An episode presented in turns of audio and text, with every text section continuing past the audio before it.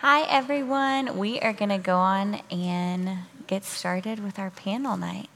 Um, so, first of all, thank you for coming to our fall Shiloh panel for 2023. Um, we are encouraged that you are here tonight. Thank you for taking this um, step into coming to something that I know most of us maybe probably didn't think would be part of our story. So um, thank you for just trusting us with your time and um, sharing your stories with us so that we can share ours with you just to encourage each other um, to keep walking this road that uh, either we have walked or we're currently walking. So thank you.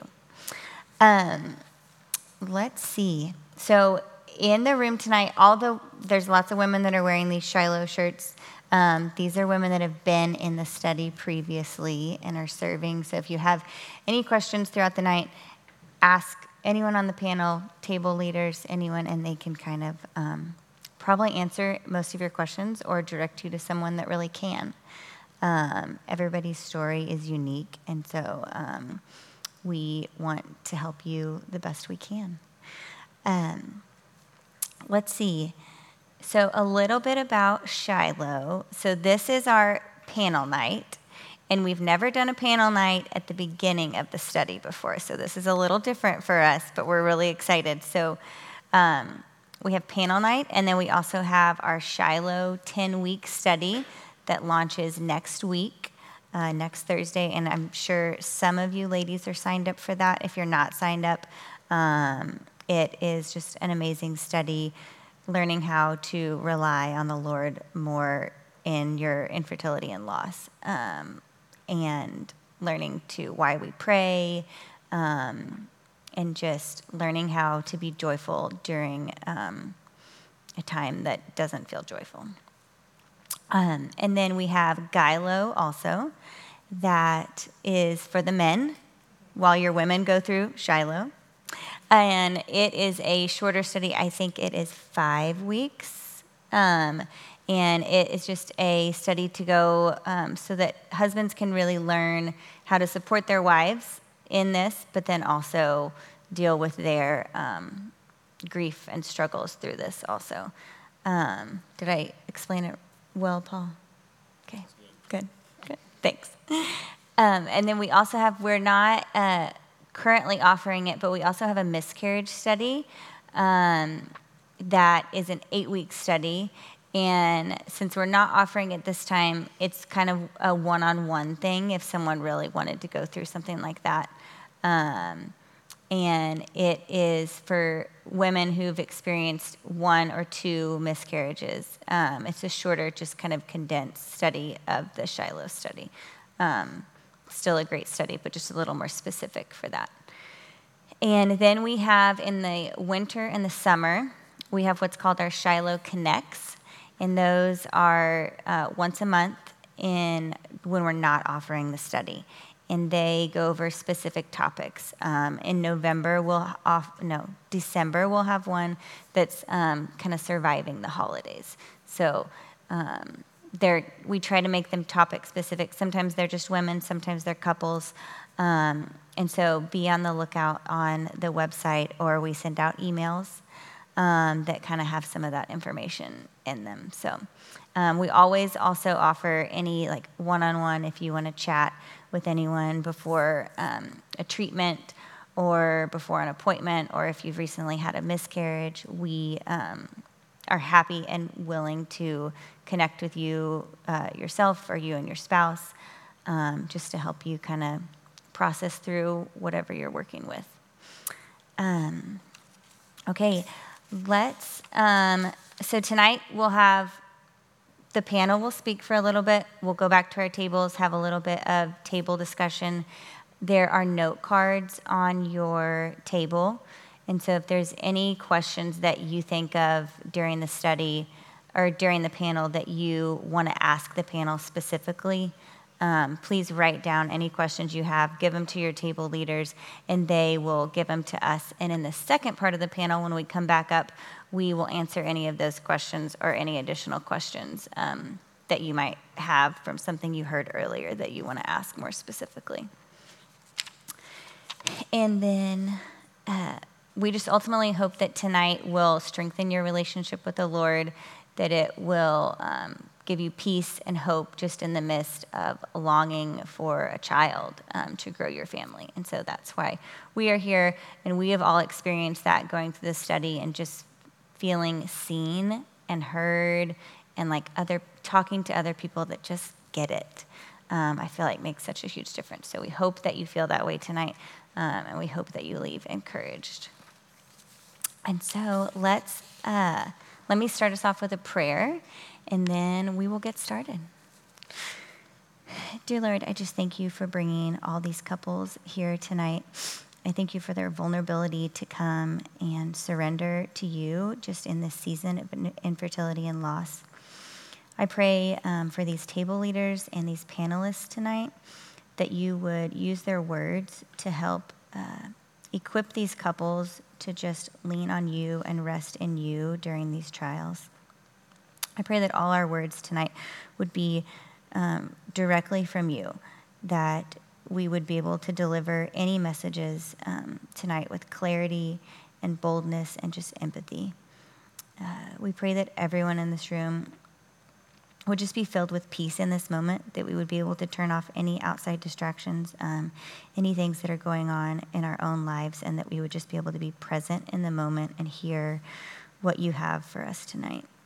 Uh, I want to uh, say thank you. I just hope that all these women and men tonight leave um, feeling heard and understood and that you that they know that the plans that you have for them are greater than anything um, that they could ever want. Uh, please be with our time tonight. In your name we pray. Amen. Um, so i will say a little bit of my story and kind of why i'm here tonight. Um, our my husband and I, our journey was miscarriages.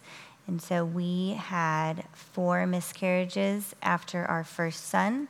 And then we had uh, we had a pregnancy with triplets, and we lost two of those. But we do have a second son here with us. Um, and then we have had one miscarriage since then. So our story is not one of infertility specifically, um, it is one of miscarriage. So if that is your story, um, I'm sorry, but we are excited to hear um, what our panel has to offer. So if y'all will just kind of go through and tell us a little quick bit about your story. Sure. Hi, everyone. Um, I'm Jessica, and this is my husband, Patrick. We're the Duns, and we've uh, been married for almost nine years. And um, our story, um, I kind of joke sometimes that we like almost feel, blacked out the bingo card of infertility and adoption. So um, I'm going to try to be brief in giving you the high points of what we went through. So um, initially, we just had a what we thought was an unexplained inability to conceive. Um, that's what brought me to Shiloh, and I went through the study in the fall of 2016. And um, it was during that time we, um, we did see a reproductive endocrinologist. Um, we tried IUIs, which is intrauterine insemination, if you're not familiar with that. And um, we, we tried three rounds of that. We did not get pregnant. And um, during the Shiloh study, we were processing okay, do we want to go to the next step, which was IVF, which is in vitro fertilization, or do we um, pursue adoption? And just some background information on that is that Patrick and his sister were adopted um, as infants, and so um, his parents also experienced infertility. And so for us, we just kind of had a leaning already and felt like God was calling us to pursue adoption. So we stopped fertility treatment, um, which was a really hard decision to for me, especially to walk away from. But um, we we pursued adoption and we were excited about it, and we did domestic infant adoption. Um, so then, kind of phase two of our story was while we were waiting to be matched with an expecting mother, um, we uh, found out that I was pregnant, and um, kind of at the same exact time, also found out that we lost the baby. And so, um, so it was like, okay, well, apparently we can get pregnant, but but something's going on. So um, it was a bit of a whirlwind, but September of 2017 was a rough month for us. So um, I had to have a D&C, uh, which is a procedure that you have um, sometimes after having a miscarriage. Um, and it was like the exact same time that we also got matched with an expecting mother, which was very exciting. So I think in our minds we kind of convinced ourselves that okay, this is this is the baby God's giving us instead, since we had this miscarriage. And um, uh, unfortunately and sadly, uh, we we watched this baby. I watched this baby come into this world. Um, we took care of the baby in the hospital. Named him, fed him, changed him for 48 hours. And uh, when it came time for his biological mother to sign a relinquishment of her parental rights, she changed her mind and decided to parent. And so we drove home from the hospital with an empty car seat. And that felt like just the biggest slap in the face. Uh, definitely left us questioning uh, whether adoption was really the right choice of, of um, growing our family. And so that was a dark time. Um, but fortunately, God had um, better plans. And a few weeks later, we were actually matched with our son Samuel's birth mother, and he was born in December 2017. Um, obviously, he is our son, so it it went through, and um, and he is an absolute joy. So um, I became a mom, and it was great. And um, really soon after we took Samuel home, we found out at the same time that I was pregnant and miscarrying again. And so that was really weird. It was just a few months later and you know still doctors couldn't tell us what was going on.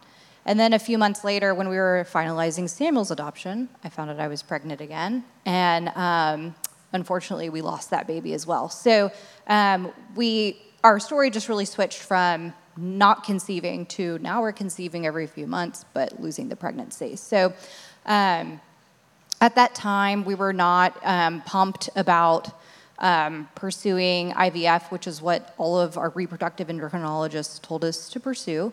So um, I happened across something that's called NAPRO technology. It's short for natural procreative technology. Not a lot of people have heard of it. Um, it was kind of born out of the Catholic Church, but it's an alternative to try to kind of diagnose and treat the true cause of your infertility. And I was really focused on wanting answers. And so um, we did pursue that. Um, I don't think Patrick was super excited about us jumping back into fertility treatment again, um, but we did that, and it took some time, but we did get the answers that we sought. We ultimately learned that um, I had endometriosis, which I had um, removed during a surgery, and um, just several hormonal issues that were um, addressed through medication. And through that, we did ultimately conceive our daughter Isabel. And which was just a total miracle and a blessing. And um, God blessed us once again very shortly after with our daughter Lydia. And so um, that's our story. It was, um, you know, when we tell people now that we have three kids that are four, two, and one, it doesn't seem like we had any issue growing our family, but it was years and years of just a lot of pain and um, and trials. So um, I'm just glad everyone's here. Over the years, Patrick and I have attended several of these panels um, at different points in our journey, and it was always such an encouragement. So it's truly an honor, honestly, to get to come up here and, and share with you guys. Awesome. Okay, so my name's Lexi, and this is my husband, Paul. Um, we met at Watermark um, and got married in 2016. Um, we started trying to have um, a baby about six months later, and um, you know, just like everyone else, thought it was going to be easy. My mom got pregnant easily, so sure, why wouldn't we? Um, we tried for about six months and had no success. So um, because we got married a little bit older, um, I was ready to kind of go and do some testing, and after six months, and so we first started with um, our OB, my OB, and just did some basic testing. And she was like, I can't find anything that's wrong. Um, I'll refer you to an RE. So we, a reproductive endocrinologist, so we started seeing um, an RE shortly after that and did some more testing. Um, they didn't find anything wrong, so they just labeled us as uh, unexplained infertility, which is a lovely diagnosis.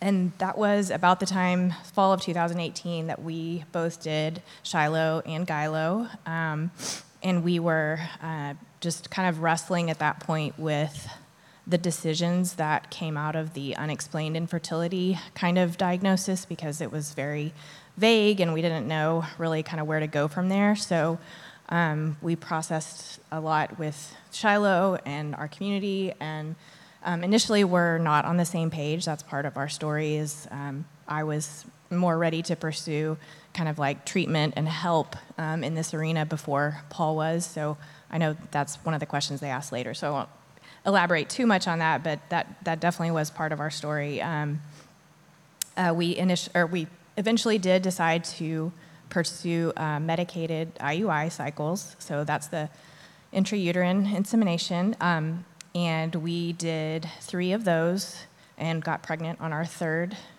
um, our third IUI. Um, and he, it, we have a son. His name's Caleb. Um, he was born uh, in July of 2019, and um, we just were in awe that God gave us a child. I think when you go through, um, I mean, it doesn't sound like we went through a lot, but it was several years of kind of like wrestling and waiting for what God was going to do. And I think, um, not that everyone doesn't feel like their child is a miracle, but I, I think once you like learn all the intricacies that go into, you know, conceiving, then you realize, wow, this really is a miracle every time that it happens. So, um, not that it hasn't been hard on days, but I, I do think, um, yeah, we just saw God's hand in that, and we're super, super grateful for Him. Um, a year or so later, uh, we want, d- decided that we would like to try for another. Um, and the first time around with infertility, we, we weren't able to get pregnant. This time around, um, we actually got pregnant naturally a couple months after we started trying and immediately miscarried. And then we got pregnant two more times and miscarried around the 8 to 12 week mark, so never made it past um, first trimester. Um, and then we, after that, they consider the, the first miscarriage was very, it was considered like a chemical um, pregnancy, so they, but they still consider that a miscarriage. So our RE decided to do some more testing to see if there was something that had changed um, that we were, that was preventing us from being able to conceive this time around, or to keep a pregnancy this time around. Um, so she did some testing and again didn't find anything wrong. So we did um, seven medicated IUIs with her, with that clinic, um, within the past year and a half. Um, and none of those were successful. So our doctor was really, at this point, we were kind of at a crossroads, and she was very much encouraging us towards IVF. Um, she just said, you know, I think that most likely it's just that your age is is hindering you from having good eggs. And I think that if you did IVF, you would have a better chance. Um, and we were very straightforward with her, and she actually was is a believer, um, and she understood our hesitancy.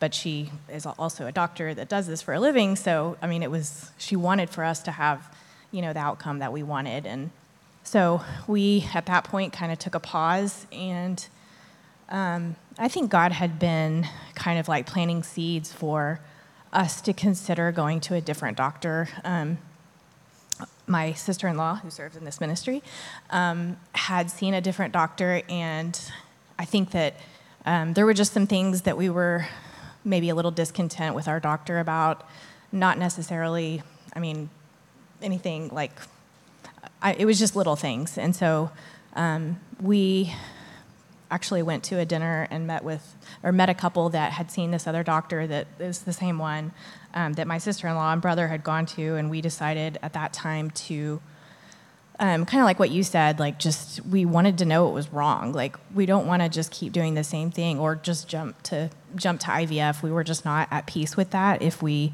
hadn't tried you know doing everything we could to kind of uncover any problems that were there. So um, we have, over the past, I guess, nine months, we've been with that new clinic um, and have done a lot more testing um, and still haven't found much. There were a few small, minor things that they have tweaked and are, I mean, they're continually checking kind of like each thing for each cycle that we go through. And um, just trying to see if there's anything else we can do to improve our chances of conceiving and then hopefully keeping a pregnancy. So that's where we are today.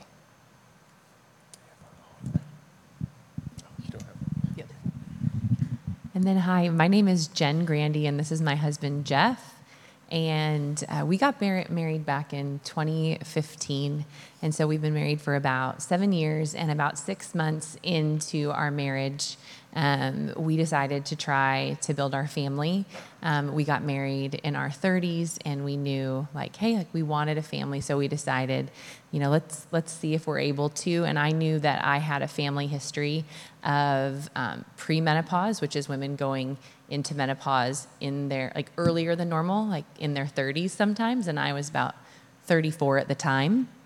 So even knowing that, I was very optimistic and hopeful, and I've always just felt like God made me to be a mom. Like I love children so much, and so about six months in, we had not conceived, so we did go to the doctor. First started with um, our OBGYN, and then very quickly learned that I had low egg reserve and also like the quality of the eggs that I did have um, were just not optimal.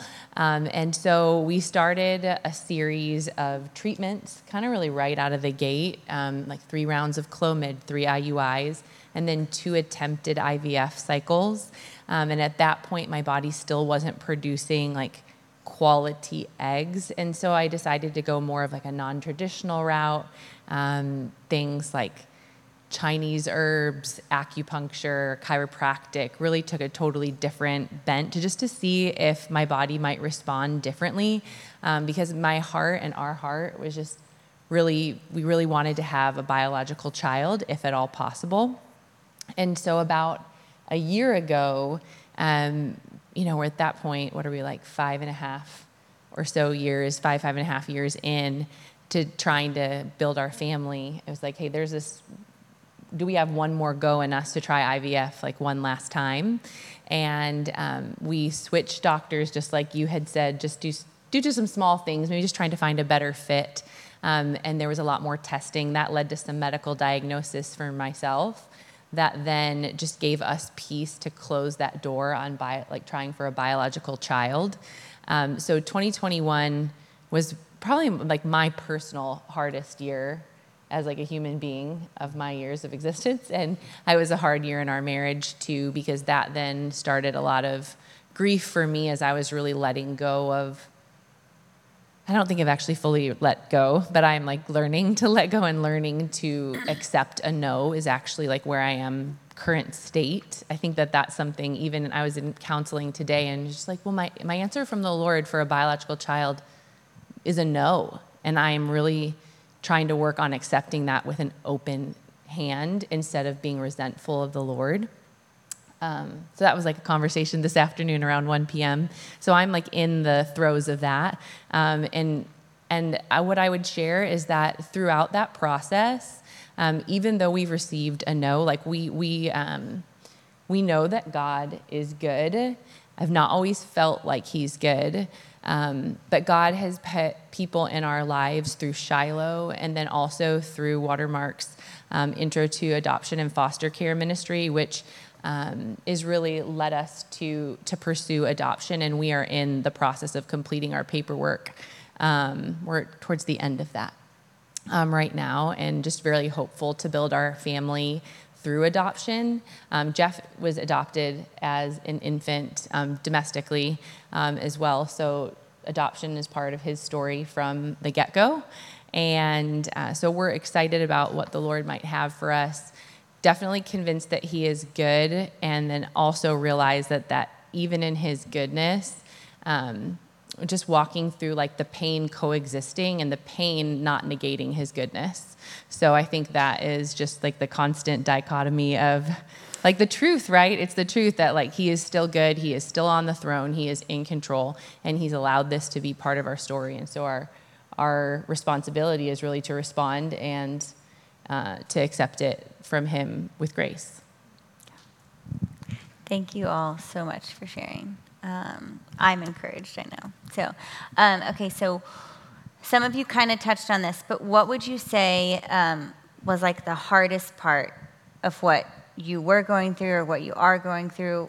What's that hardest part that sticks out?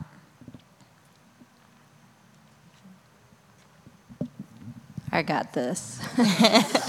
uh, for me, the hardest part was um, the resentment I felt towards my friends. And if you go to Watermark and you're in a community group, the resentment I specifically felt towards the couples in our community group who were getting pregnant really easily and having no issue, um, which sounds really ugly to say out loud because. Um, and, I, and, and that's like an added layer of it, right? Is that I'm a believer, and the Bible tells us, I think it's Romans 12, 15, that we're supposed to rejoice with those who rejoice and mourn with those who mourn. And I had a really hard time rejoicing with the other people who were rejoicing. And I also just kind of felt like people weren't really mourning with me or like I was. Um, so that felt super isolating. Um, that was a great part of coming to Shiloh is realizing I wasn't alone in that. That those feelings, those those feelings that I felt like were so ugly and shameful, and um, I hated that I felt that way. That it wasn't unique to me that I was feeling that way. Um, and I think the other thing that was really hard too is just um, kind of learning um, or, or this process really revealing in me my struggles with control and entitlement um, and just realizing like god did not promise that i would become a mom. He didn't promise me a child and i'm not entitled to one and i, I could not control it like no matter how hard i worked. This was like the first thing in my life. I had worked so hard. I mean we were charting it we were doing it on the right days and you know what i mean? And, and it's like you can tr- you can try everything and read all the books and go to all the doctors but you you can't control it you can't make it happen so that was um, those were the hardest things for me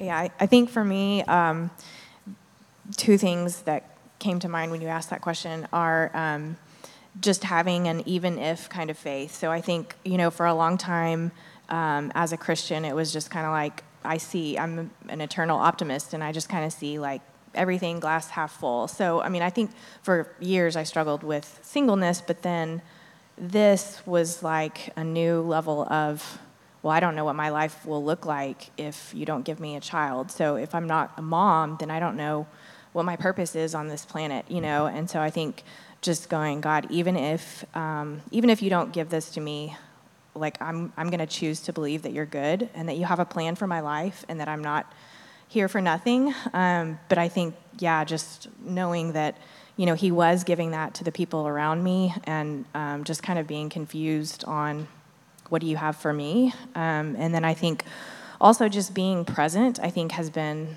a challenge, uh, both in the time before we had our first child and then also as secondary um, infertility and miscarriage has been a part of our story, just kind of going, well, is this is this what our life is going to look like? And and if so like i would like to live in today but it's so hard because you have i have this desire to have another child and that in and of itself i don't believe is sinful um, as long as i'm not making it ultimate. But um, I think just being present and, and being thankful for what I have today has been very challenging while also kind of like balancing the tension of, yes, but I still want to work towards this and hope for this in a way that is not um, making it an idol, you know? So I think those two things are the biggest things for me.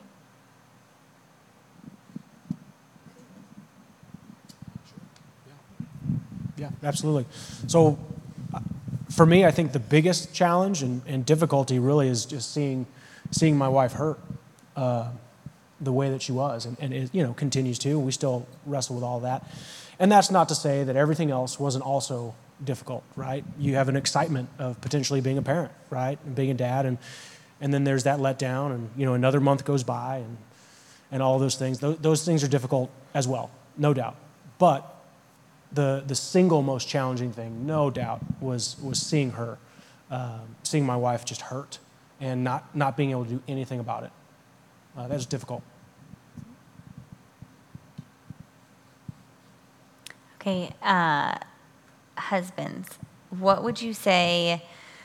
Uh, what were some of the differences between you and your wife, and like as you process through things, and how y'all handled that as a couple to get to that oneness? Some of you said like we weren't on the same page, so how did you work out some of those things? How did you process things differently? Yeah, I can start. Um, yeah, so we, uh, let's see, I think first of all, like just coming into marriage, I mean, it's just, just a lot of things you're really, uh, I guess the word could be optimistic toward, but, um, but I mean, yeah, we're very thankful for getting married and, and uh, thankful for what God taught us, even in those years preparing for marriage or even not knowing whether we, that's what God had for us, was whether marriage is something He has for uh, both of us really walked through that in singleness, and I think that that, that actually, I think, taught us a lot. Um, and but I think uh, maybe for me first, uh, there may have been some like surprises of like, which anyway, there may have been some surprises of just like, wow, we're not as easily on the same page here as I thought we would be, right? Which is just that's, that's kind of almost laughable probably because it's like I think we all experience that in marriage, right? That we're like, okay, well, I didn't realize that we were gonna kind of be at such different places on things. Um, so um, I think that was. Uh, this was probably the biggest one that we faced uh, in our marriage that uh, was really clear that we were on a very like maybe like a very different page. Um, but specifically for us what it looked like i, I was um, it kind of started with um, you know we began trying and um, somewhere in there i think lexi kind of raised the flag of like okay this uh, i think we need to like get some help. Um, and to me, I was kind of like, hey, I think everything's like good here. Like, I think this is going well. Can we keep trying and be patient? And you know, that sounds good, but that actually is like can be kind of hurtful to just like throw that in, you know. And um, uh, so I, I, think some of that was just kind of like not, uh, yeah, just not being as sensitive as it could have been as a husband. So that kind of maybe started us off on uh, maybe not as much the same page. Uh, we had several friends, and and we're also part of a group here. We call a community group, but a group of friends that just encourage us and. Um, there were several times that, uh, one in particular, like I wasn't prepared for. Uh, we had just, it was actually the point that Lexi shared, we went to our OB and, and we decided we were going to go to, uh, what do you call it, IE? RE. Okay, sorry. RE. Anyway, and, uh, um, but I just, I felt like they all just like attacked me like that time. It's like we had just gotten this news like that day. It was like the same day. And, and she kind of gave us a heads up that like, hey, this is probably what they're going to recommend. Um, this is maybe some of the testing they'll do. IUI is probably something you really want to think about and consider. And so I was just kind of like, oh, I'm not, those aren't things I'm ready to talk about or consider right now. And, and that was like all in the same day. And so like sometimes things like that just kind of, I think they were good, but almost divided us more, at least earlier on. And so then there was like a pretty enduring process for us to get more on the same page, just even starting with testing. Like, hey, do we ask for help with testing? Which, um, yeah, I, I, mean, I think for me, I just, uh, I don't know, maybe I could save trying to explain it, but I just think for me, I had convictions at least earlier on that like, hey, maybe, uh, you know, why do we need to do that? Or could God give us a child? And I, I, believe that He can. Like, you don't have to go through testing. You wouldn't have to go through any of these steps. And God certainly has demonstrated that, that He can give a child. Um, but there also may be a purpose and a reason of walking through this story. And um, I think, kind of like to fast forward, uh, um, I kind of talked a while here, I guess, but uh, I mean, kind of a highlight of us getting on the same page is finally just there was a point that Lexi just said, like, hey, I, at this point, we decided on testing, and then it was more around IUI. But she just, her words were specifically like, I can't walk any further with you. Like, you're going to need to walk like the end of this road of this decision. She was just like worn out from the decision. Um, and so I, I actually had a coworker that I just, it just became clear to me that like I need to take a day off work and go just before the Lord and just like really put effort toward this decision and uh, just kind of uh, pretty abruptly asked a friend like, hey, could you, you know, back me up on this day and took a day off and that was just a really like kind of significant point of our story of just like going before the Lord and, and uh, making that decision. Um, I think I left out a point, but I'll, I may save it for a different different highlight here. Just a couple that you want to share. Anything?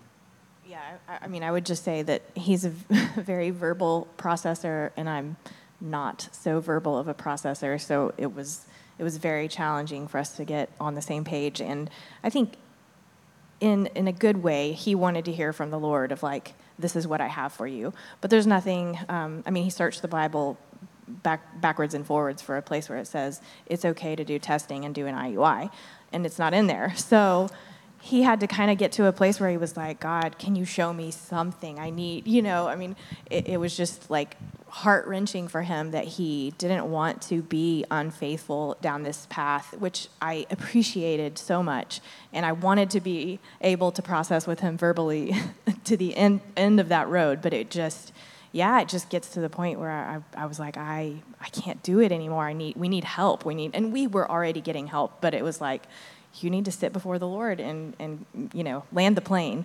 That's something we say to him a lot. So, um, but, and I think just to put a plug here for um, the uh, Should I series. It's a, a, series that Watermark did a while back, and it's just a list of questions that you, um, that we go through often actually when we're making decisions of like, um, you know, there's just dif- different like biblical kind of um, questions to ask yourself concerning whatever decision is, it is that you're making that you can kind of use as a tool to say like god would you have you know is there another is there another option that would honor god more? Is there have we considered all the options? Have we you know and just kind of like some of those questions that we have used along the path of this infertility um, and miscarriage just to kind of like help us to seek god through that in in a kind of practical way so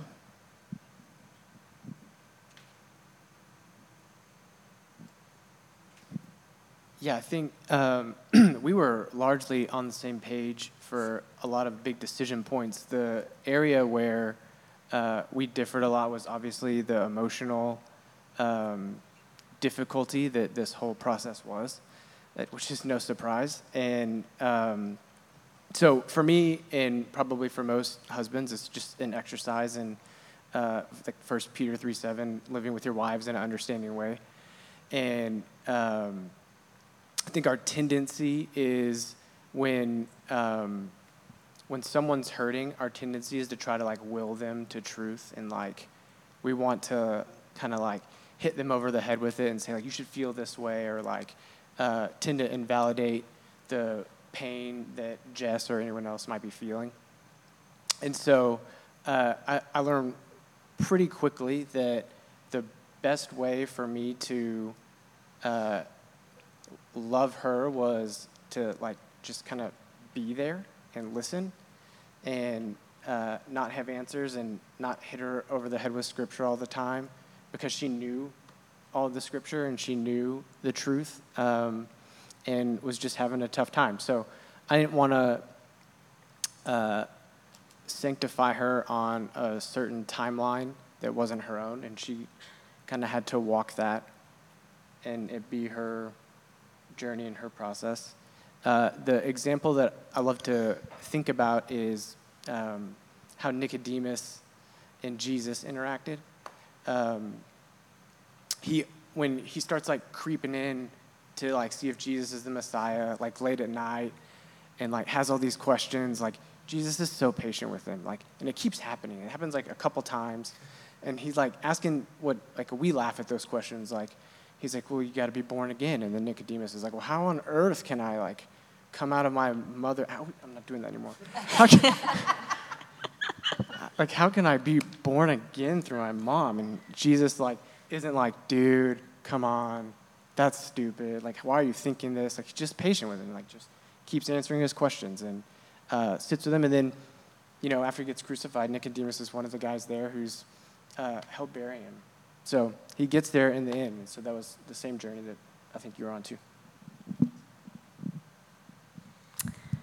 Yeah, kind of, kind of like them. I'd say we were pretty fortunate that on a lot of big decisions, uh, we were on the same page. I think maybe one of the biggest differences is uh, attributed to our differences in personalities. Probably, I probably would have done things a little bit faster, right? Um, whereas I also knew, like, hey, I can't, you know, trying to rush this thing is not going to be helpful at all for our marriage, certainly not for Jen, any of those things. So, um, but we were fortunate, you know. And one thing that kind of helped navigate a lot of our decision making, uh, I remember that sermon series as well uh, that Blake gave a long time ago.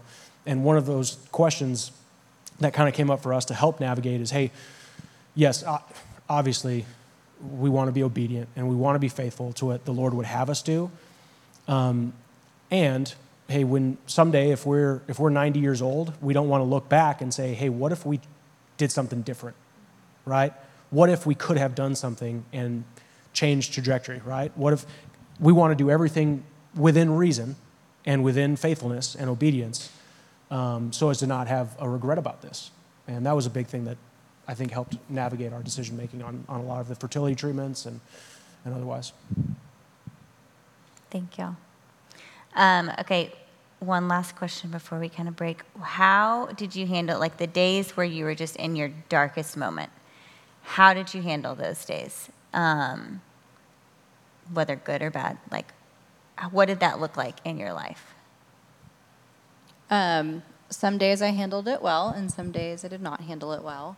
Um, so I would say there were times when I was like, okay, um, you know, right now, like God doesn't have me in a place of being pregnant or being a mom. So, um, like, what do I have? And um, I had my job, and um, and I also like I like to work out, and so those were things um, that I, you know, pursued. And um, like I was, I took barre classes and I became a certified barre teacher. So like that was something that I wouldn't have had time to do if I was a mom in that season. And so um, I think those were like positive ways that I would exert my energy.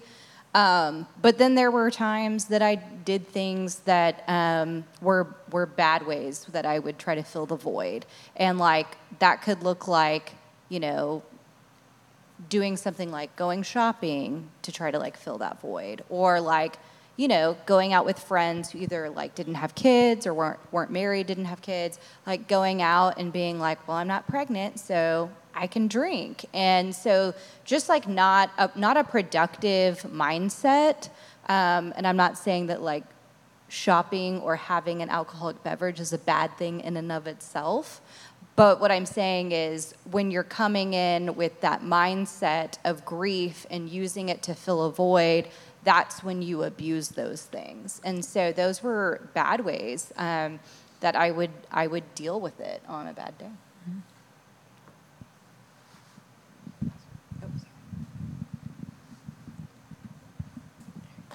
Um, I think, I mean, similarly, I've had good days and bad days. Um, I remember when uh, we were in this the period of waiting before we had our first child. Um, I remember the song being really popular of um, it's gonna make me cry. Sorry, "Thy Will Be Done." Um,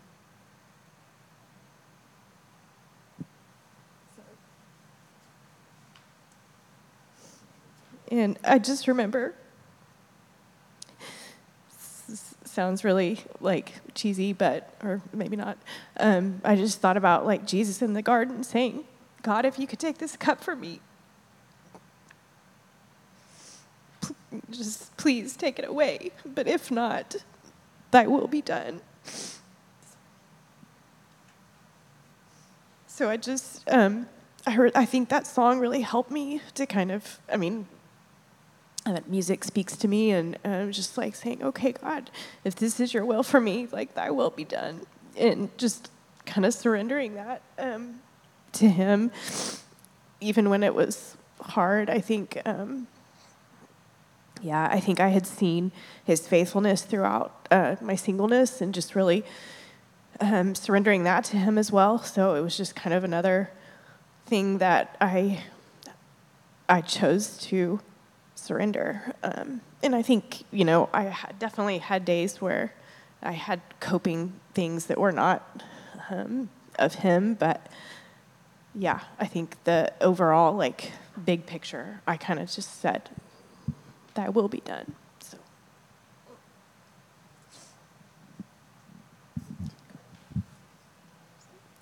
Yeah, I'll add just a few things, but not much needs to be added. But um, I remember one particular day though that was um, kind of around like friends getting pregnant. We had a friend that um, was pregnant, and um, some of it really like we could have just led better to have had uh, conversations to say. Uh, um, Susie, I remember actually talking to Stephen about this and was like, man, y'all did a good job like having those conversations because I think we didn't really do that as well. I think we like knew that okay, this would help to maybe kind of set some expe- expectations, have conversations. But it's just something I've struggled with as a husband. I think is I have like good, uh, not ideas, but just good thinking of intentions of like, yeah, this would be really good to do, but then I don't follow through on it. And so it's just like, how do I step back and take a moment to lead and get in front of things like that to just sit down and have a conversation or say, hey, just this would help us if and so there was a particular day that uh, one of our friends, this person was pregnant. I just remember Lexi saying that um, she just there was just so much bitterness. She was just like, I'm so bitter toward God, and um, it was just uh, uh, it, it, was a moment that there wasn't really a whole lot I could actually offer. Maybe it wouldn't be really helpful to try to offer anything there, but just kind of sat with her in that. But that that was a that was a point that was that was pretty hard as well. Uh, similarly, similarly, I would say that I had days where I would inform some of like my feelings with truth, and then sometimes I would just want to like feel bad for myself, if I'm being honest. And sometimes that would look like just choosing to be in a bad mood and re- being really jealous of other people and comparing comparing my situation with others and just wishing that this wasn't my hard thing. Um, and I mean, I would cope unhealthily at times, like, and, you know, go grab some Chick fil A, you know, like just anything that would like make myself, like, food and drink would like make me feel better in the moment. And so, like, I would use food and I would over, I overeat, ate a lot. Um, and in, then I would not feel good. But um, I think that in the end, like, it really, like it was just a little bit of a roller coaster and to be honest it still is a little bit like my last like really really tough day was like three weeks ago maybe two weeks ago. And i think in those moments i've gotten better in knowing like okay this feels like a hard day. And you know originally in our marriage he would think he had done something wrong because i would just be in a really bad mood. And the and the idea the truth was like i was just really hurting. And i felt so bad. Like i felt like i let him down. I let us down. We couldn't be parents because of me. That's not like i i'm this is part of god's story for us but i just felt like a failure and i know that i'm not a failure like when i'm thinking logically but that was how i felt and i just sometimes needed a chance to like let those disappointments that sadness or whatever it was out. And so, like, over time, truthfully, I've learned to let my disappointment and let my sadness out in the form mostly of tears when I need to. um, and uh, it's something that I have to be really diligent and consistent on letting them out when I feel them instead of suppressing them because then they come out like tenfold if I just say like, oh, I don't have enough time to feel this right now. And to be honest, when you're sitting at like two o'clock in the afternoon, and you're at work and you have a lot to do and a long to do list, like maybe it is appropriate in a moment to be like, okay, now might not be the time to lose it. Like when your red meeting starts in three minutes, right? And at the same time, if I keep pushing that down, pushing that down, pushing that down consistently, then it just erupts. And I think that's what happened to me a couple weeks ago and it was just like okay i need to be more mindful of allowing these emotions to come out because it is a choice to to allow myself to move through those and to feel those things um, and it's okay to be sad and what i'm just really grateful for is even on my bad days five six years ago i didn't feel like god was good on my bad days and now on my bad days they still feel really hard i feel really sad I feel disappointed in not where I hoped I would be or where we would be, and life does not look the way I want it to look. However, like I still know that He's good, um, and there have been like multiple scriptures that have encouraged me. The story story of Joseph always encourages me. Genesis 50, 20, you know, like what, you know, Satan, you know, wants to. What do you say? What men intended for evil, God used for good. Yeah, God uses for good, and He can use anything for good, even like our own disobedience. Um, and so uh, I, I just love that that you know, regardless of like what hardship we walk through, um, like He can He can take anything and and make good from it. Thank you. Okay, so we will take a little break from the panel right now, go to your tables, and um, your leaders will kind of walk you through a few things, and um, you'll get the opportunity to share some about your story, and then we'll come back up here around 7:50. I hope your time at your tables was great and feel free after um, we finish the panel to stay and chat with your table leaders or ask any of us additional questions. Um, we don't have to end, you don't have to leave right at 8.30, so do not feel like you need to rush out. Um, we are here until whenever. Um, so we'll kind of get back. If any table leaders have any questions, if anybody filled out any questions, if you'll just drop them off up here and we'll do those in a little bit. Um, or I'll give some time for that nearing the end also. Um, okay, so let's kind of jump back into, we've talked a little bit about this, but um, how did you as a couple um, make decisions on how to pursue treatment or how to pursue adoption or when to close one door and like move forward. Um, obviously, it's not an overnight decision, but kind of what steps did you walk through to get to those points?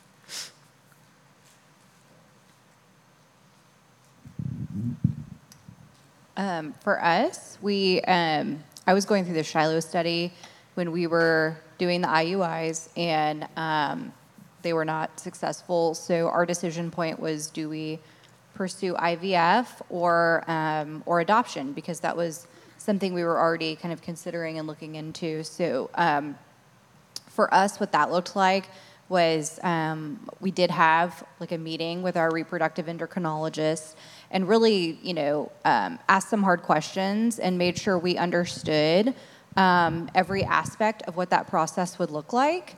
Um, and for us, um, we, we told her that one of our convictions was just that we um, did wa- not want to take his sperm and my eggs and, and put them together and create an embryo um, if we weren't planning on transferring it. Um, and so uh, we did discuss with her um, some options for, um, you know, we can just fertilize the number that you want to transfer, maybe two, um, and and freeze the rest of your eggs. Um, but she did tell us that that would be uh, much less likely to be successful and just much less, much more expensive. Um, and so um, that was that was the conversation we had, and then not to put it like it was all in a vacuum because like you said, it's not an overnight decision. There's lots of different discussions and fact gathering, but we were simultaneously um, reaching out to some adoption agencies and talking to some people who we knew had adopted and um, kind of getting a feel for that. So we actually met with the director of the agents, the adoption agency we ended up using um, while we were still going through IUI treatments. And um, she was able to really sit us down and answer, you know, all those hard questions about uh, you know, what does the adoption process look like? Like, what are our rights? What if she changes her mind? Like, what, you know, what, what are the pros and cons here? And so um, I think while this was all happening, um, I was going through the Shiloh study, and Patrick and I were both kind of just faithfully seeking God, what would you have us do next? And um, I remember um, one of the, the stories we go through in the Shiloh study is in um, 1 Samuel chapter 1, which is Hannah's story of infertility. And um, at the end of that chapter, um, Hannah actually, um, sh- she has her son Samuel after a long um, history of infertility. So she kind of has this miracle baby, and she actually gives him back to the Lord. and so, I, I love that story. It helped me to see that like this child that I wanted really wasn't about me getting what I want, but more about like what child um, God might have for me to steward during this lifetime. And so for us, we process those those should I questions, um, which is another week of the Shiloh study. We really nail down those um, those questions that help your decision making. And one of the last ones is um, kind of a good, better, best. Um, and is there, you know, a better option um, between the, the, the options I'm looking at um, for the kingdom? And for us, I believe that we just felt like God was calling us that the better option for us was to pursue adoption at the time. So, would you add anything to that? Okay. Um, so we already talked a lot about some of our de- decision-making process, but um, I think we early on kind of asked our our community group um, here to kind of like get in the trenches with us and really wrestle with um, with us on this and just say kind of hey we need we need y'all's help and we need biblical counsel we we really are um, kind of not i mean like he said not on the same page. Um, so we gave them some of the shiloh resources and and just kind of said hey would y'all take some time to consider this pray about it? Like what would you do if you were in this situation? Um, and I think that was maybe a little bit helpful, but none of them had been in this situation. And so um, I, while I think their counsel was helpful, it didn't really get us kind of unstuck. Um, so we actually did reach out to the Shiloh um, leadership, and um, Patrick and Jen Haney met with us. Um, they were leading at the time in Shiloh, and I, I remember them you know, Patrick just kind of at the end of our, towards the end of our meeting, just telling us both, like, hey, you guys, what, what God cares about the most is unity in your marriage. Um, if you're not on the same page, like, it's a no. And so, you know, he was like, hey, Lexi, like, I, I see, I hear you, um, that you're ready to proceed forward with this, but if Paul's not, and y'all are, y'all are one, like, God you are united as one, then the answer is no. So I mean, he was really challenged us. He, I mean, the, specifically the way he said it, I'll never forget. He said, um, going back to um, the story of Isaac, yeah, Genesis and uh, Abraham. yeah.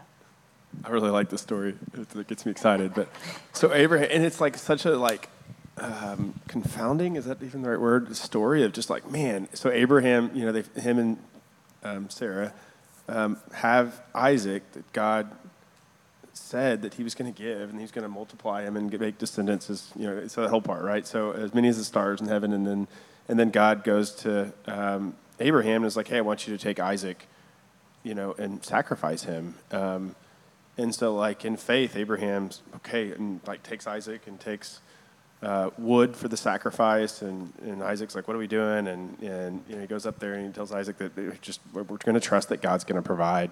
Uh, but Patrick's um, like statement from, and you could look at the passage more. It's in Genesis, uh, else, I think 15 and kind of on 22, 22. Okay, there I was close. No, I wasn't. Sorry. Um, so. Um, uh, but I, so I think uh, what Patrick's statement was, which I haven't heard it any other time since, maybe when we all have, but was like, hey, I think you guys need to lay down your Isaac. Um, and what he meant in that is, um, could you go before the Lord and say that if this is not what you have for us, then that's okay?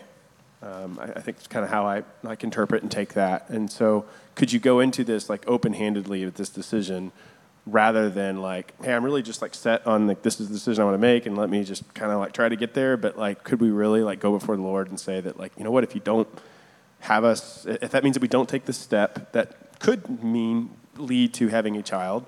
Um, but if what you're saying is this, that we would not do that, then let us be willing to do that. Um, but that. Yeah, so I think uh, that was what I really needed to hear because I think I had just kind of gotten to a stubborn place where I didn't, like I said earlier, I didn't want to process anymore, and I just didn't. I just wanted him to come to my side. I didn't want to be um, you know, like I'm not, I don't, I'm not willing to compromise. I'm not willing to come towards you in this. Um, you need to come towards me. And so that was really, um, and I think it helped that they had been there before. They had processed this stuff before. Like we've said up here, like it just, it's really helpful to have some people that have really wrestled with it, and they had. And so uh, it just, it held a lot of weight um, what they said, and and and he really just challenged us to like, hey, you guys need to start from ground zero, and you need to make a united front towards whichever decision that you make as a couple but it needs to be both of you green light green light if it's if one's a red light and or one's an orange light and one's a green light then it's a no so um, that was a really helpful meeting very impactful for us and we still we still talk about that so yeah I was going to say a lot of great things, but they already said them. So I know they, they said they said a lot of the things okay. I would say. I think the bottom line: a lot of conversation, a lot of prayer, and then processing with community. Um, if you all are a part of this church or another local body, and you have a community group, praying with your community group, talking with them, And then I would say decisions weren't made quickly. Um, we talked about that. I'm a much slower decision maker on these kind of things that Jeff is. Um, I also was the one who had a lot more emotions about this too, so it was a little bit harder to, you know, just took me a little bit more time to process through them.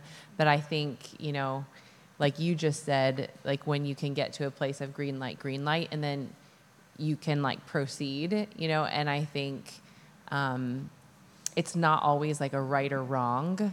And sometimes the no is a not yet or it's a not now. And it's, it's not a no for forever. Just like you were sharing, it just sometimes takes time to actually, and persistence, like, literally like not giving up on each other and looking to understand your spouse and where they're coming from. It takes a lot of patience i would say and like laying your selfish desires down right? Because it's so much it's so much easier just to only see from my perspective. Just be like this is what i see. I'm hurting. Um, i need to process this before we do whatever. And he's like you know he may be in a different spot than i am but i think that when we both are loving the lord really well and we're just aware like really acutely aware of like his love for us then like his love pours out of us towards each other and allows us to be more patient with each other so that when we are not on that same page that we can slowly either just say hey we see things differently and so it is a no or we don't proceed or it gives us time to like come together and have mm-hmm. unity on decision and move forward yeah. Um, okay, so we've kind of talked, touched on community. So, community, if you're um, not at Watermark, community is for a married community is four or five couples, um, just kind of doing life together, like talking about all the good stuff, talking about all the hard stuff, processing things together. Um, we have a resource at the back um, that is, I think it's a four week um, it's kind of laid out like a four week study for you to go through with your community group so that they can understand you better, you can understand where they're coming from better, um, and you can all really be in unity and they can really help you process through some of this tough stuff. Um, because chances are, like our panelists have said, some of them may never have walked through any of this, and so they don't get it but you want them to be there and like help you process through things. So what were some of the things in your community group times, um, like how did your community group respond to you bringing ideas of treatment or bringing your grief or bringing um, different things? How did they respond? And um, if support wasn't there, how did your group work through that to kind of everyone feel loved and cared for? Uh, yeah, real fast. I would say they were very supportive um, but we did get a lot of blank stares because none of them had, had been in that position, right? So on the on the practical side, like the financial side and the time side, all those all those considerations, um, you know, they were they were helpful uh, and they were very supportive of fertility treatments, adoption, all of those things. Um, but you know, it's it's very it's also been very helpful to loop others in, uh, like at a, a ministry like Shiloh um, or wherever it might be, who folks are a little closer to the situation or understand the situa- situation well as, as well. Yeah.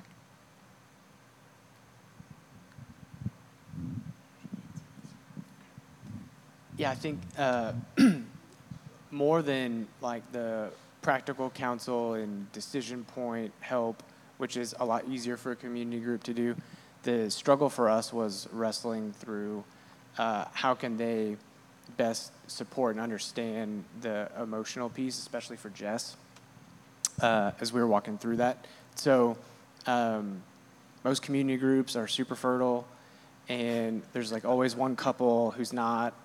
And so, all these people that are popping out babies, and then there's one couple that's like, man, this really sucks sometimes. Like, and they're like, yeah, I know. Also, I'm pregnant again. And you're like, oh, this is incredible. like, um, and it's just like this continuous cycle of like that. And so then you like try and share, and you're like, well, hey guys, um, I know that you guys like this is all really foreign to you, and like appreciate the advice, um, but like you know, it's really hard when for an hour and a half we talk about, you know, sleep training your four month old.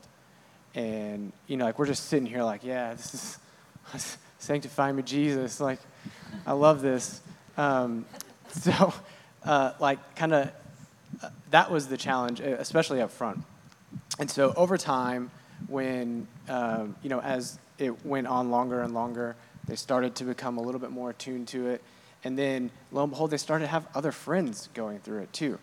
And like suddenly, like they were the ones we would get phone calls, and they're like, "Oh my gosh, my uh, like my cousin just had a miscarriage, and I don't know what to say." So they like suddenly became a lot more sensitive to the discussions we were having in group uh, and all that.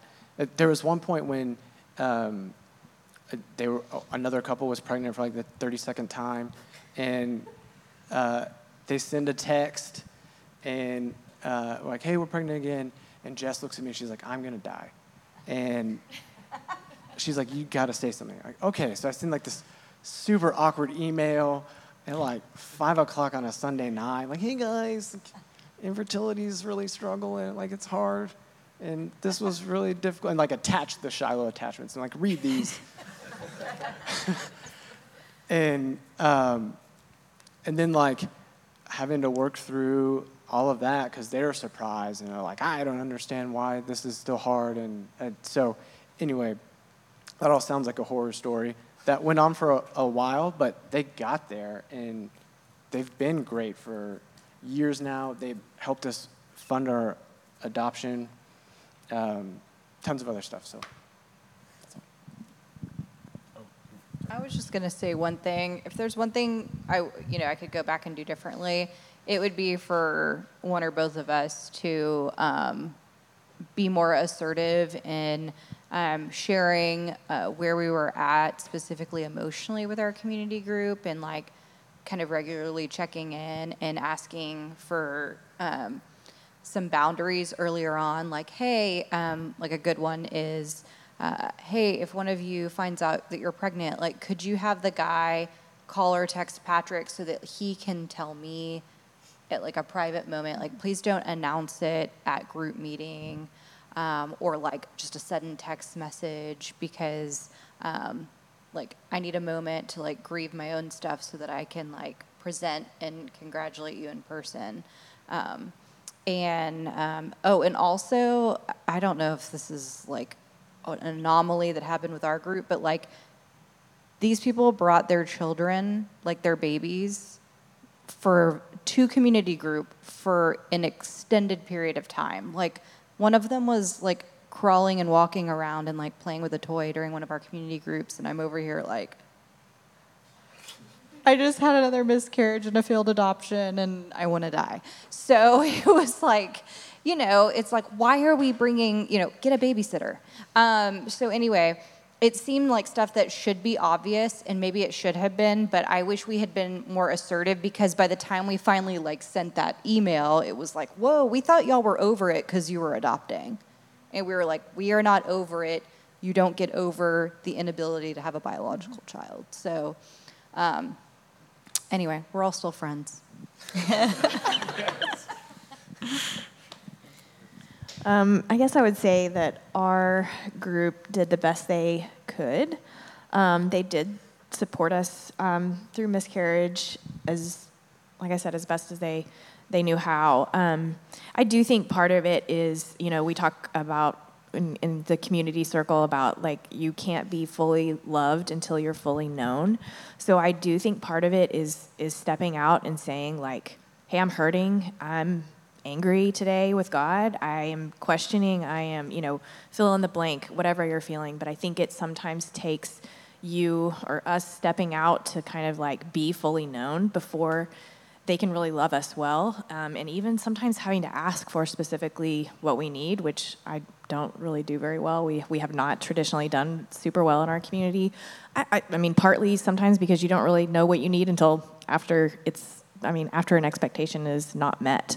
Um, and you didn't, you didn't know you had that expectation until you're disappointed. Um, and so, yeah, I think, you know, assuming positive intent is also really important. And, you know, one of the things in the Shiloh thing is just like, hey, people say things that they think are helpful, um, but sometimes they're just really hurtful instead. And, you know, I mean, if it's, yeah, if it's bad enough that you need to kind of like correct them on that, then, then do so. But, you know, I think part of when you're hurting, those things are just like nails on a chalkboard um, because of where you are. And so I think, you know, just giving grace to our community was very important. Um, and sometimes we had to convince each other that we needed to give them grace um, and just kind of like ask the Lord to get us there and then, and then consider like, hey, is there something we need to go back and, and really like challenge them to, to, hey, I think you could have done this differently, or next time when you announce a pregnancy, please do it, you know, a different way, etc. Um, but yeah, they, they tried to love us through it, and, and thankfully we had other friends and family that had had miscarriages and been through kind of some of the same path. So we had other people supporting us through it too. Um, but yeah, that's kind of what I would say for the community piece of it for us. Um, okay, do we have, before we keep going, do we have any questions? Does anybody in the audience have any questions you want to ask specifically? Yeah. Okay, yeah. Yep, you can say it. Okay, I'll just read it. Uh, how did you navigate the financial burden that infertility and adoption can create, making sure you were being good stewards, but also not letting finances dictate every move and decision? Thanks. So she asked about just like uh, how do you navigate finances? How do you navigate stewarding your money well while walking through things that just get real expensive? I can start by sharing. Um, like Jeff and I would definitely like in terms of the decision, we would search for like alignment first on like where we were headed, and then the nice thing is like typically you start with procedures or measures that cost less. typically, unless you're given a medical diagnosis and it's like okay, you're not able to conceive, so it's adoption, and then you're looking typically depending if I mean, I know like our adoption is going to cost us at least forty thousand dollars or more, like, and so I think there are a lot of people that come alongside. Like, I know y'all talked about people helping fund your adoptions. I know our agency like definitely has different things you can do. I know the Johnsons like even like just even there's fun things to do. I don't know if that was necessarily like helping fund, but just like as a fun way to just like they made like sweatshirts and like we would buy the sweatshirts and it was definitely just in some ways that's just like was, was yours a fundraiser or just for fun, like to just like support you? Um, we had financial support through his work. Yep. So that's something else to look into is employers potentially helping with treatments or adoption. Ours was for fun because Yeah, that's what I thought. Yeah, it was sweet. And so I think that some people do that also to fundraise. Um, so there are a lot of different ways that people can come around you. And there are also some organizations, like some um, nonprofit organizations that support as well. But we're fortunate in terms of like when you first start, like if you're able to try, like whether it be like IUI or something like or even like Clomid, those are mu- they those cost a lot less money than like an IVF or an adoption. Yeah, just real quickly. Um, uh, adoption wise, there's uh tons of grants. There's um, matching grants that um, you can fundraise part of, and that portion will get matched. Um, there's a, a small fund here. Um, I don't know how active it is anymore. That used to help um, fund adoptions for people. Um, I, the the big thing I, I I'm convinced is like every couple that I've ever talked to here at Watermark or otherwise who's spent a bunch of money on fertility treatments or adoption is like God's provided. I don't I don't know how like it's this amazing thing that um, he just seems to provide every time someone's got a need. And um, I, there's couples here who've like just opened their mailbox and then there's been a check for the amount of money they needed. The couple in our community group that I mentioned, they gave us fifteen thousand dollars. I like to use real numbers because that's that's big money. Um, and um, so, I mean, it, I guess that's the the heart question is like just opening ourselves up to, to stepping out and letting God work. I think that's definitely a good one to bring if you're in a community group to bring to the community group, um, and just you know, be willing to for multiple reasons, not just on this end, but for multiple reasons, being willing to just lay your your finances bare, um, and saying, hey, what what do you think God would have us do, and what's reasonable, and what's a good stewardship of money. Um, and then also, of course, you know, and, and unfortunately, it seems to get glossed over a lot, but really, truly, be praying a lot not just obviously the finances, right? Because it's tough. There, there's no, you can't turn to a scripture and say, this is how much this, this family should use financially towards infertility or adoption or, those things. Um, but really, through all of these things, uh, the finance question, the, you know, should we do this? Should we do that? When should we, you know, are we both green light? All those things. Um, I can't tell you how many times in how many different situations I've just had to stop and say, Lord, I, I know I can't do this, but I know you can, and I need you. Um, I need you to bring an answer, you right? Like, I need you. Lord, I, I can't do it. I need you to comfort Jen right now.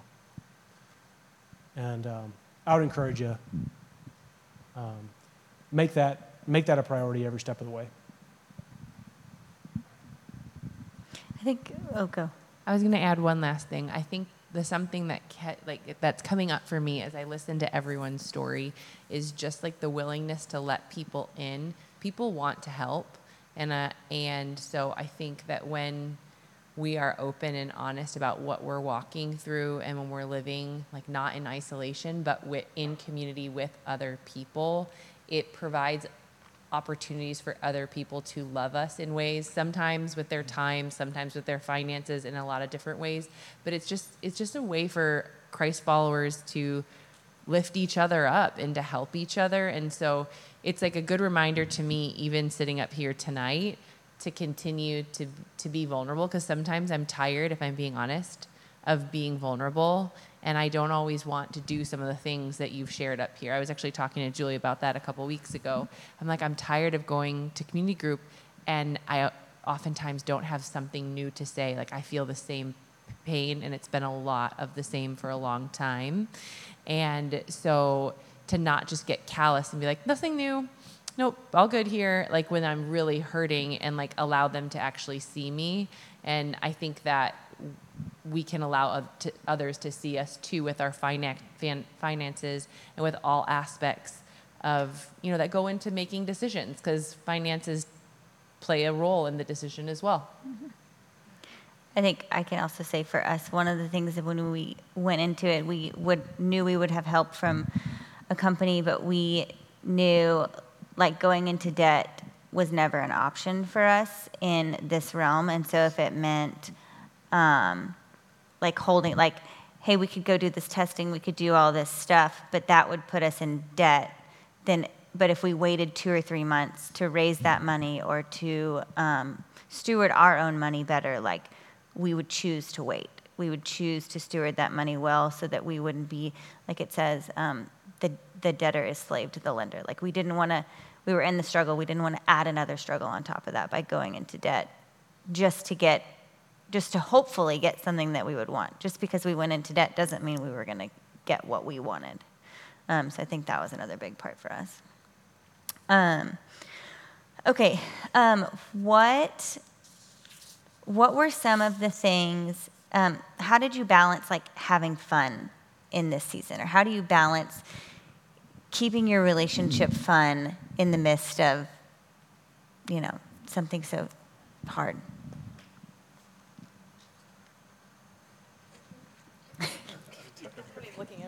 you, had this, you had this big smile on your face.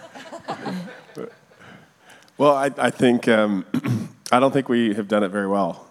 Um, I think um, on our on our honeymoon, Lexi and I got married. I, I, I realized that Lexi likes riding bikes, which was really cool because like again, you're like pursuing marriage and you're, you're trying to have conversations and understanding, but I just, it just had never come up that she liked riding bikes and I like riding bikes. And so that, that was kind of like, maybe even early on in marriage for us, something that we've we have done a lot of, and we've still kind of done. But um, so sometimes I guess there were things like that that was just like, hey, do you want to go on a bike ride? And we would go on a bike ride around, and um, those were fun. Well, we live in a neighborhood that has pretty good hills, and so most of the time those would end at some point with Lexi being like, "Okay, this I can't walk anymore up this hill," and so we'd kind of get to laugh through that, you know. So there are things like that that we, um, you know, we we shared. I, I think.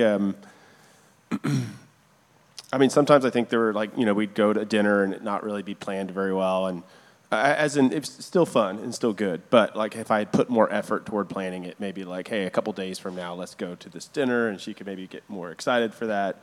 Uh, something that probably would have been uh, just blessed my wife more lexi more. And um, we've, we've also um, one thing that was challenging for us is a couple times i've kind of had the thought of just like hey i'd really like to go on like a vacation or a break and like let's go somewhere together and um, it also was challenging going through testing and, and month after month going to a doctor, and there, you don't really know the schedule of that. And so I think there were times that maybe we just needed to really kind of take a time out and say, like, hey, though we want to continue to pursue this, let's rest for a, a season here and go and, and rest. Go, go somewhere where we can rest together and um, just, just, really care for our marriage and each other well. Um, so that, that's something that, though we've done some, I think that really we've not done it well to really get on a good page there to how we could do that.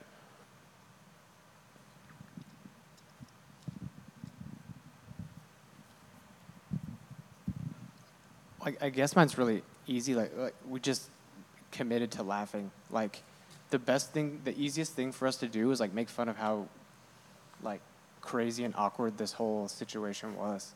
So like every visit to a fertility clinic was just like it just became funny. Like the the reaction of like what just having to like watch a man come out of the like clinic him by himself, which like no man ever wants to exit by himself. Like everyone knows what this means. Like what you've been doing back there, and this guy being like, oh, just feel like it took forever in there, and his wife like, Steven.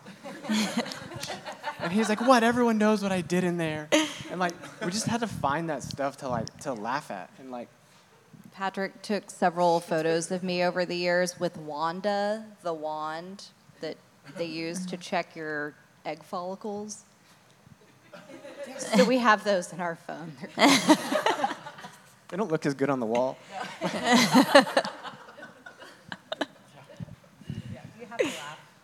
You do. I think laughter is great medicine for sure. And I would say, like, we would spend time, we look for things to do with our time, like, in terms of taking trips to go see friends, honestly, investing in our friends' lives too. Like, even tomorrow, we're going to San Antonio, and it's one of Jeff's best friends from college, and it's just like we've kind of been part of their lives. They've got four kids, and so even though we don't have kids of our own, we like, I'm gonna go, I'm gonna be a lot of soccer and volleyball games the next two days, just cheering on some kids we really, really love. And we have time and space in our lives to go do that. And so we make time for things that we love to do. So we love to travel. We love we love our friends. We love our friends' kids. And so we spend lots of time with them. Um, and then since we do, we don't current state have children, we sure hope to. Um, and I say this like I would love to not be able to just be super spontaneous, but because we currently can be super spontaneous, we just are spontaneous sometimes. Whether that being like going to do something that we didn't plan to do. Um, we go on lots of walks together um, throughout the years, many, many, many. And, uh, um, you know, just in, I enjoy spending time with Jeff, like, and just being together. And so it doesn't have to be something grandiose. Um, it can just be something really simple. It doesn't have to cost money. Um, but just like togetherness and then, um, yeah, I mean, you know, it's funny, like the longer we're married, it's just like the more the friend, our friendship strengthens. So it's just fun to be together, whatever that looks like. Okay, one last question, quick. What is one scripture or passage um, in the Bible just speaks to you um, in this season? Um, Job 42 2, I think, um, says, uh, I know that you can do all things, and no purpose or plan of yours can be thwarted. And that is um, a scripture that we went over during the Shiloh study, and that one has continued to stick through my mind. But um, through the years of um, testing and treatment and uh, adoptions not going as planned and miscarriages, all of those things, there were so many times that my sense of control, I would look back and say, like, you know, maybe we should have, you know, tried this other treatment or done this other test or, um, you know, had sex one more time that month. And maybe the outcome would be different. And I would always like question that. Or, or maybe we should have, you know, pursued a different avenue of adoption or a different agency or whatever. And, and maybe that wouldn't have happened to us. Um, but that scripture kind of just always brought me back to know, because um, you can just drive yourself nuts with that kind of thinking, and it just leads to so much anxiety, and it just it brings you back to know, hey, God's in control. Um, his word says that He um, saw us before we were born.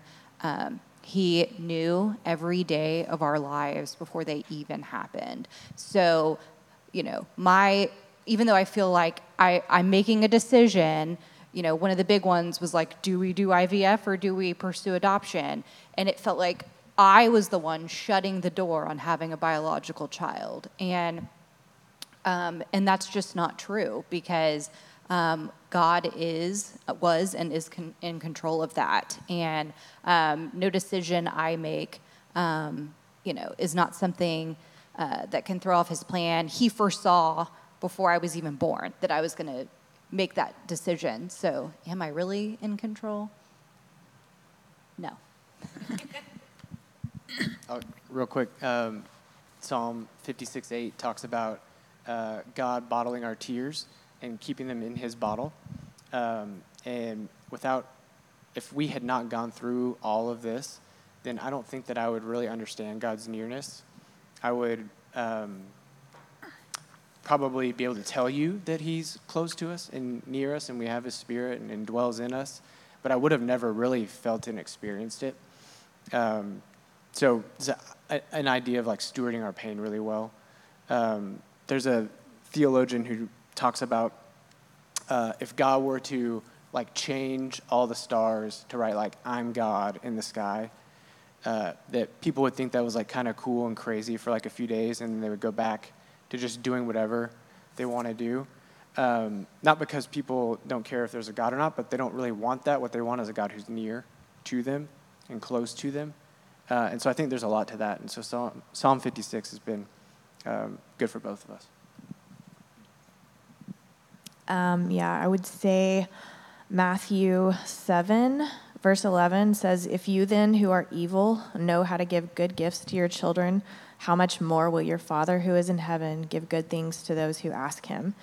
Um, and so I think that that is really impactful because even though I asked a lot, or we have asked of God a lot for more children, um, sometimes a lot of the time the answer has been no. Um, and so I think looking for the gifts, uh, even within kind of the trial, um, have been that has been um, something that God has taught me, um, and just knowing that ultimately um, another child is not going to be the thing that ultimately satisfies me. And so, um, yeah, just the good gift of being able to say, like, I know, God, that you are the only thing that will satisfy me through uh, any trial in life. And, um, and just like that longing that I have is, is really like put there by Him. Um, and so I think, yeah, that verse is really impactful for me.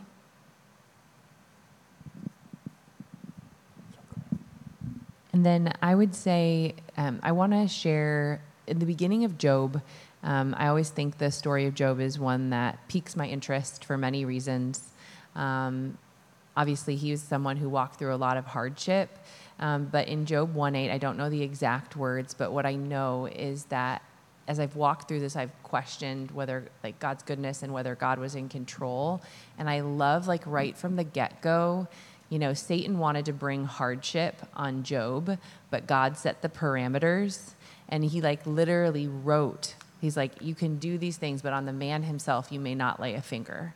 And the this idea of God being in control, even when Satan is wreaking havoc, even though he wants to steal, he wants to destroy.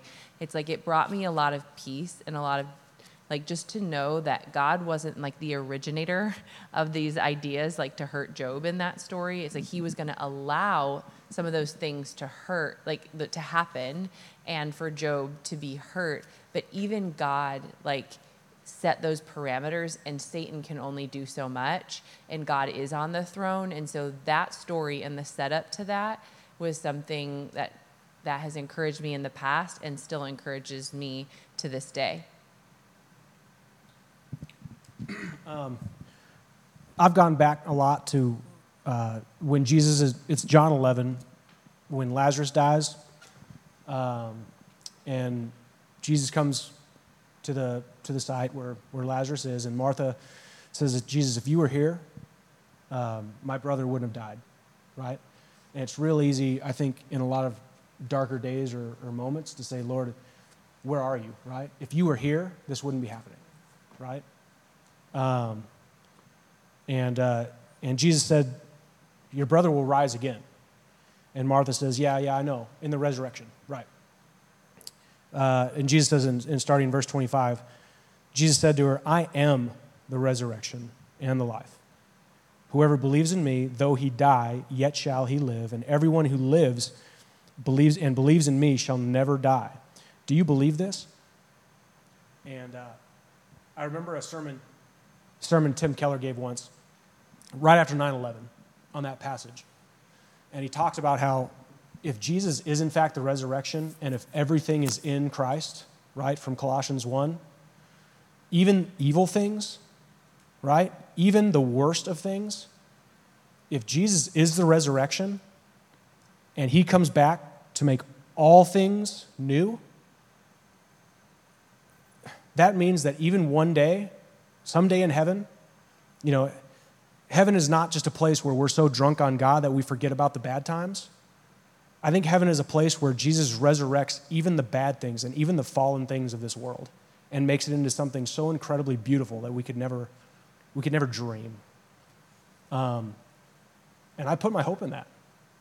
Um, I put my hope, obviously, that, that uh, his death and resurrection and, and uh, by grace through faith I'm saved, right? Uh, by his death and resurrection and his, his salvific work. But I also put my hope in the fact that, hey, even this, even infertility, even all of the heartache and whatever, whatever it is, he's going to resurrect that. And he's going to make it into something incredibly beautiful that we just can't see yet. Okay. Do you have one? Okay. Go for it. I have Go for it. Something short, I think. Um, Lexi and I have been singing this song a lot that this, we heard early on just at this church of. Um, um, she actually wrote this down about a question yesterday. I didn't know that was the name of it, but uh, I thought it was just called "Bless the Lord, O My Soul." But it's it's called Ten Thousand Reasons, I guess, for my heart to find. And so I, at some point, we had this song like memorized, and then but i have not thought of that verse in the last like year of, of that song just that there's 10000 reasons for my heart to find. And the song just goes along the lines of just like um, of just that like guiding our soul teaching our soul to bless the lord like to be thankful in what he's given us and in the circumstance. And um, i think jeff kind of like what you said like just even just being thankful for um, the grace the mercy that he has shown us. Um, through Christ of just, man, thank you for, yeah, for forgiving sin in my life and restoring my life. And um, so uh, I think that's something that just we've, uh, yeah, so I'll, I'll share a, a verse. I, there's a couple I've, I've, been reading in Psalms. So these are actually just like kind of, but I've gone back to these a lot in the last couple years of just like keep reading through Psalms a lot. And uh, Psalm 26, um, just a couple verses in here. Um, just actually the very last verse is "My my foot stands on level ground, in the great assembly I will bless the Lord." Um, um, there's an earlier one in just verse two: "Prove me, prove me, O Lord, and try me, test my heart and my mind." Um, and uh,